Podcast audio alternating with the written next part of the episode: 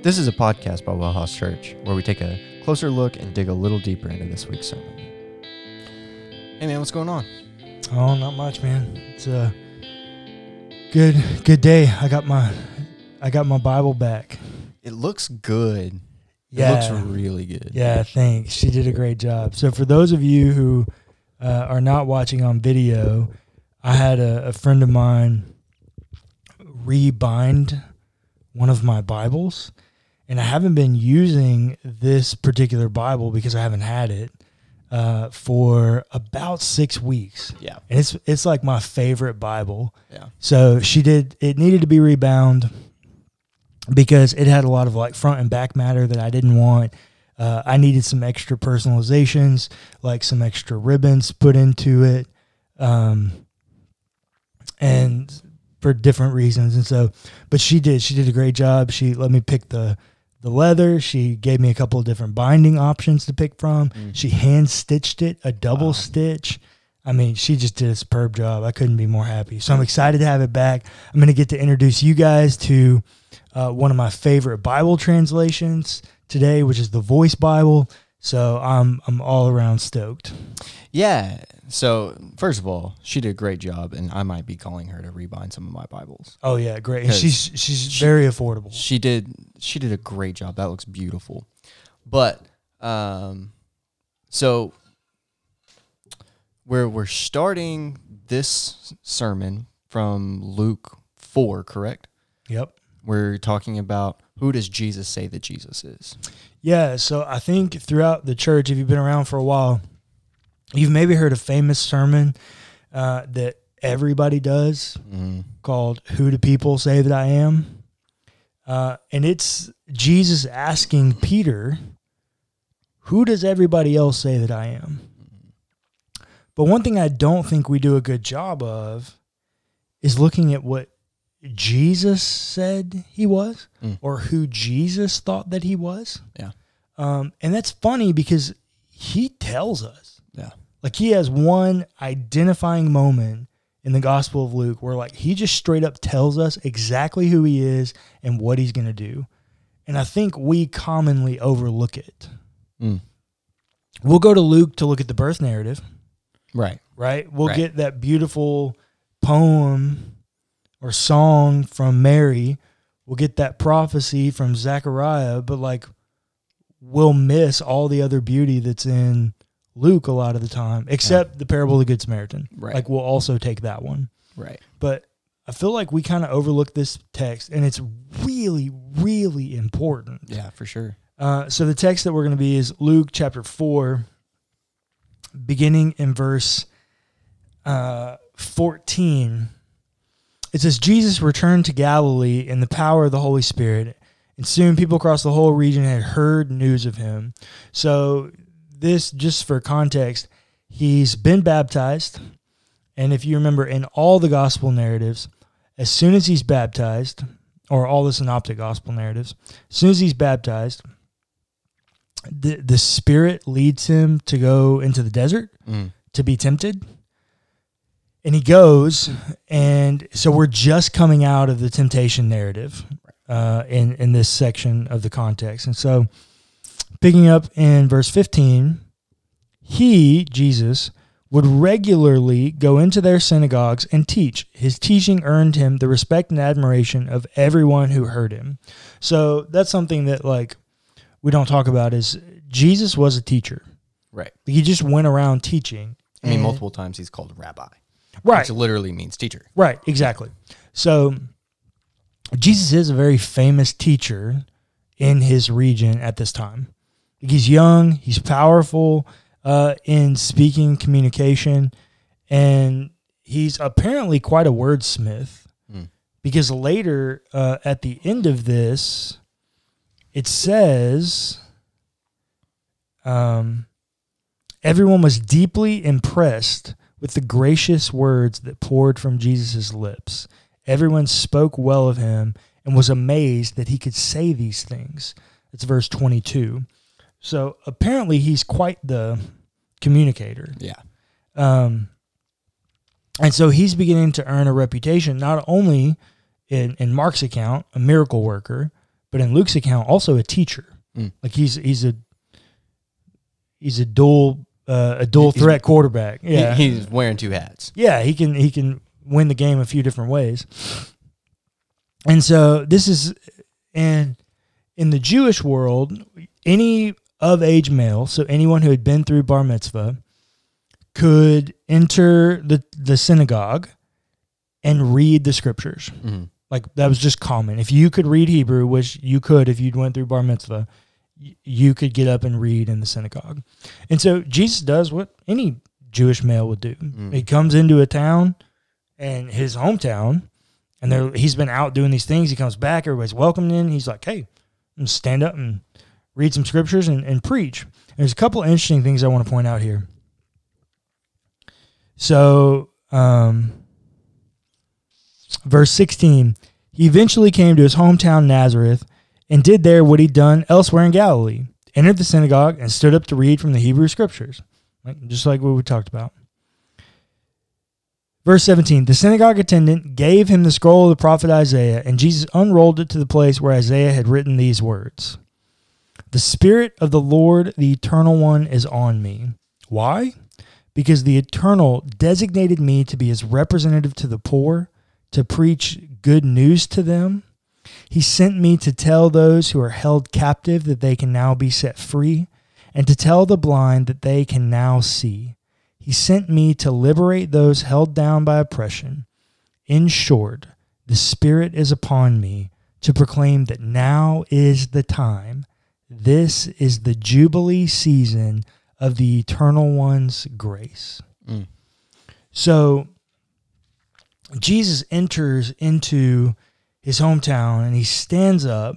Eh, This is almost his defining moment Right. uh, his springboard of what's to come. And he says, like, the Lord's put me here. He's anointed me. And this is this is really, really, really important language that we miss. And this is one of the things that I love about using the voice translation. We talked about this, I think, on Pints and Perspective a few weeks about the the correlation between Messiah and Christ. Oh yeah. yeah.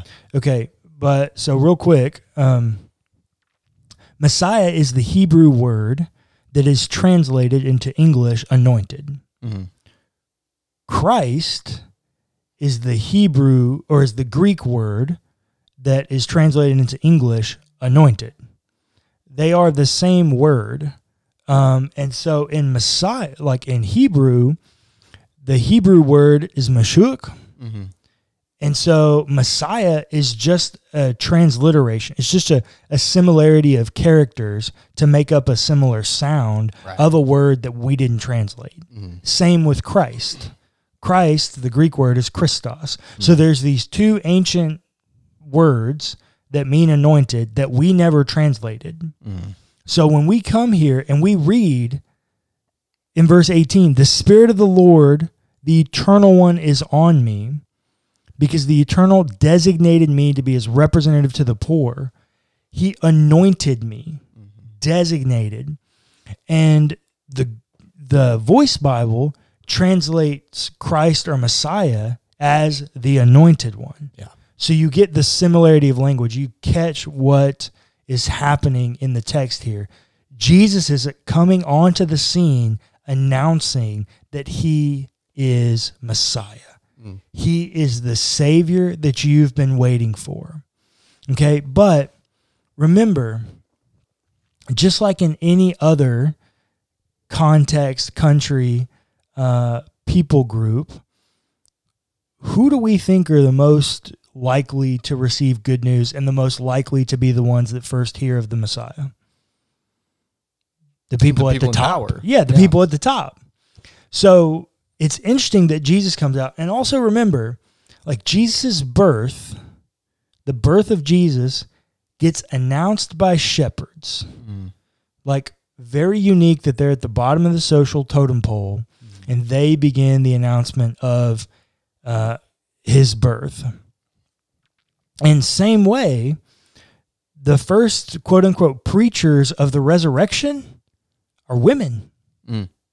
It's the women that go to the empty tomb and come back, and Peter runs Yeah. to see. It's the women who first say he is risen. Yeah. Uh, some of the most important messages about Jesus come from those at a low status, people of less importance according to the power structure, and the ones that he says he came for Wow. are at the bottom of the political and power structure. You know, I've, ne- I've never thought about it that way before. Um, there, there's a, a really, there's a lot there. You know, uh, Yeah. there's a lot there. Wow. Okay. Yeah, maybe one day I'll write the book.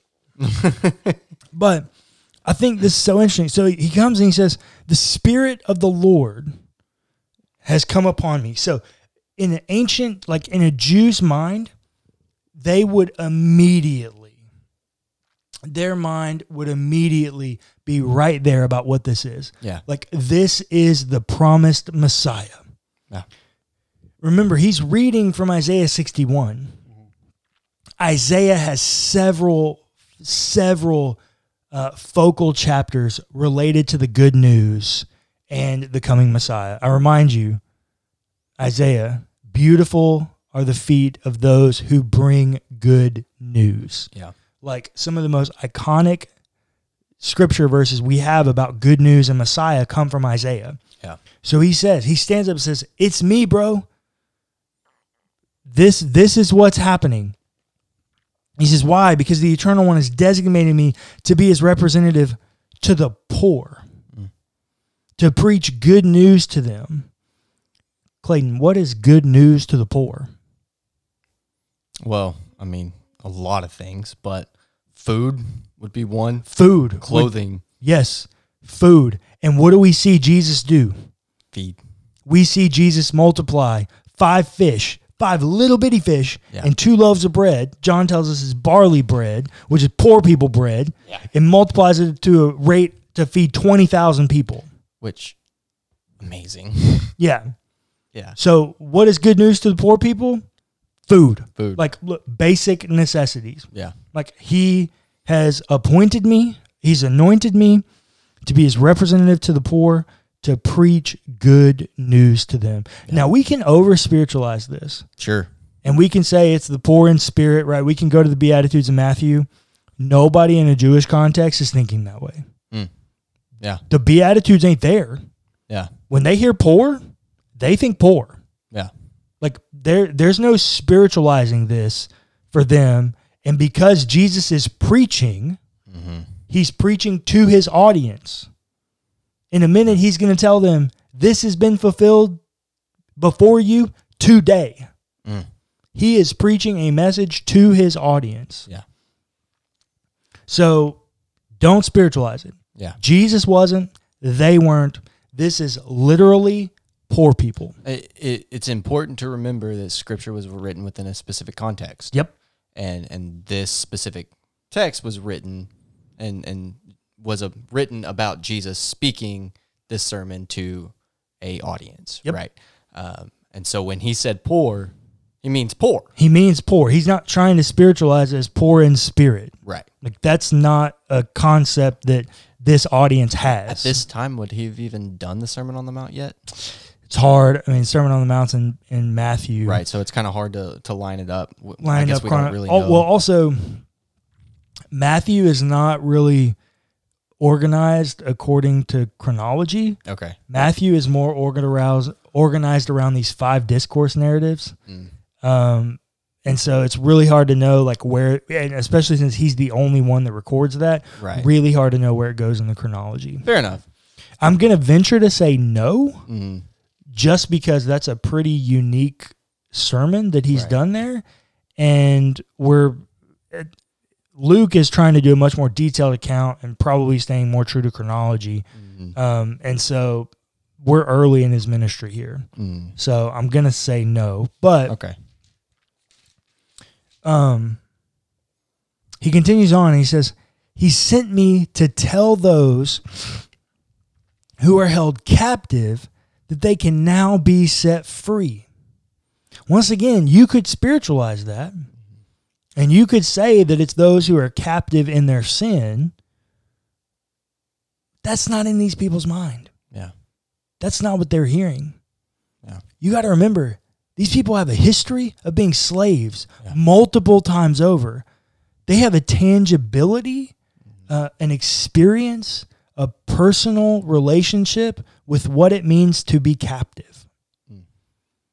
When he says that he's anointed me to come and tell those who are captive that they are now going to be set free, everyone in that room is hearing that very, very literally. Mm. That because you got to remember, Jews are still not like they're not the most pronounced uh, People. kingdom. Yeah. Like they're still subject to the Romans. Yeah. So like they still think they're captive Yeah. because they've been promised a king from the line of David. They're thinking that they are captive. And so when he says, I've come to bring release to the captive, they're hearing literal captive. Today, I think this is very fitting. America, the largest in the world per capita country that has the most inmates, mm-hmm. like the most people in prison, and we're not even the largest country. Mm-hmm. Like, that's a whole nother thing, but like, Something we should talk about on Let's Talk. we should, but it's like when when you read this, do not spiritualize this. Yeah. These are literal people groups that Jesus is talking about. He says, to tell the blind that they can now see. I don't know the actual statistic on this, but how many blind, like what percent of Americans do you think are blind? Not legally blind, but like actually blind. Like can't see, don't see anything except black. Oh, I don't know. I didn't know if you would have covered in like a social work class. No. Um. Yeah, I don't. I don't actually know the the answer to that question. That's a something I'm I'm actually curious to know though. Yeah, I'm not sure. I don't know. I didn't look it up. Um, but I don't know a true blind person.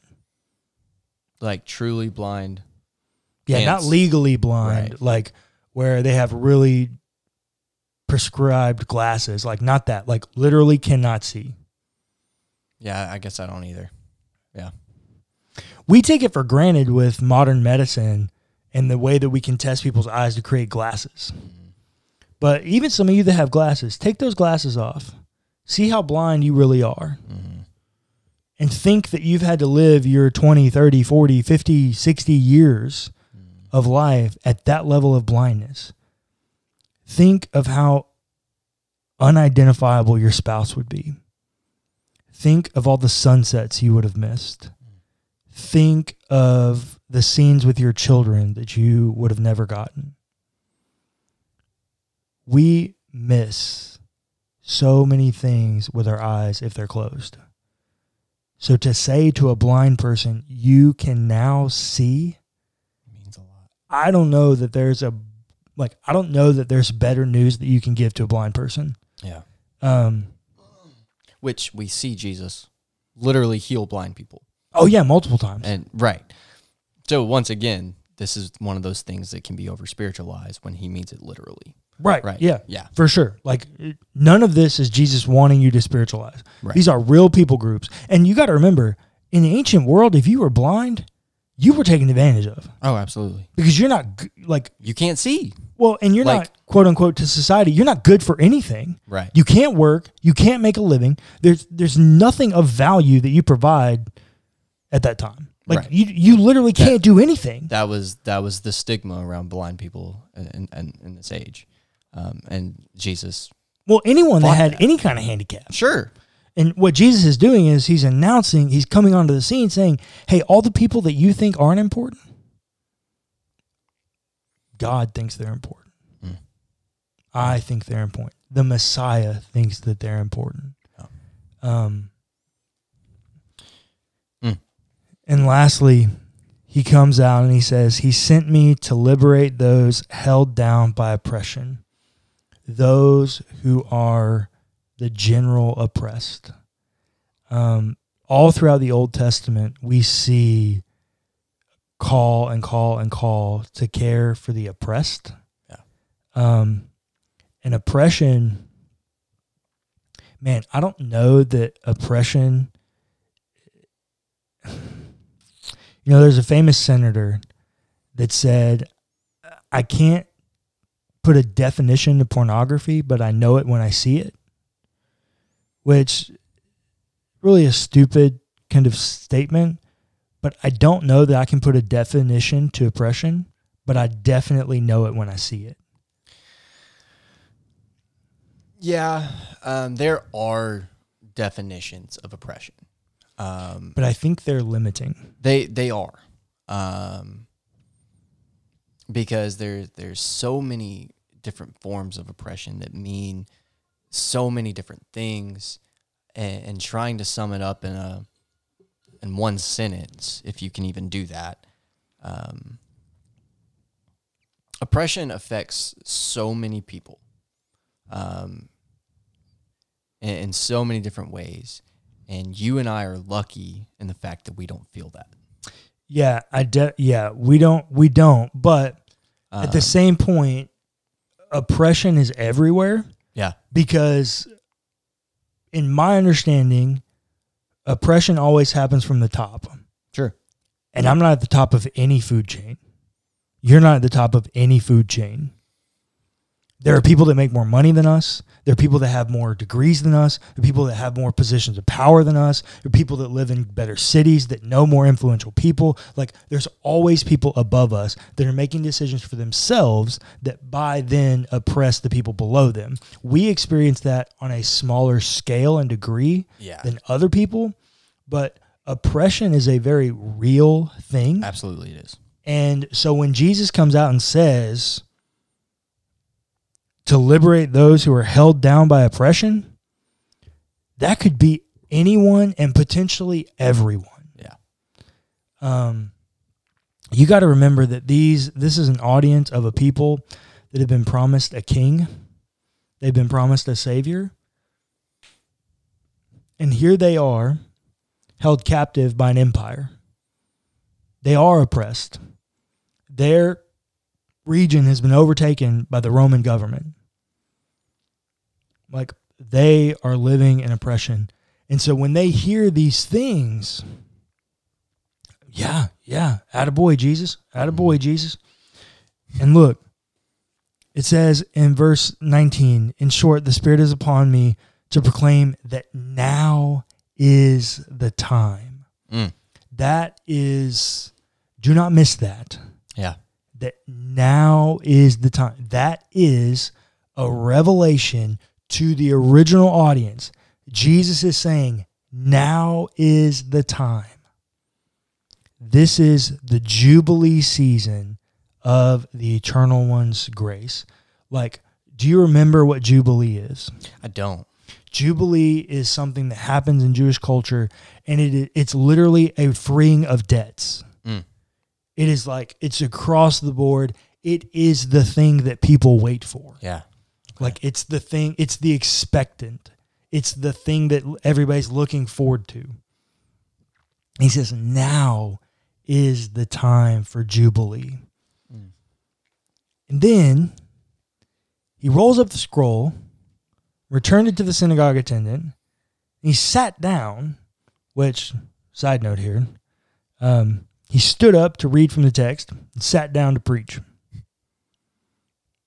What do we do? We stand up to preach. Yeah, and we sit down to read the text. Yeah. Uh, wonder what that says about us, but I mean, there are some churches, to be fair, that actually stand for the for the reading, but yeah, but they also stand to preach. this is also true. So there's no elevation of God's word. Right. It's just equal with the words I'm about to say. Yeah. So, but, and all in the synagogue focused their attention on Jesus, waiting for him to speak.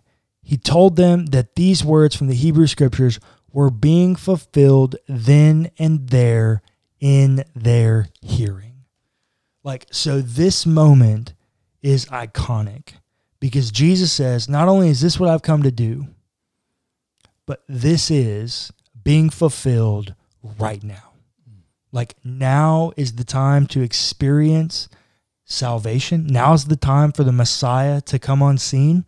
It's happening now. But it didn't go to any categorical people group that we would have thought it went to.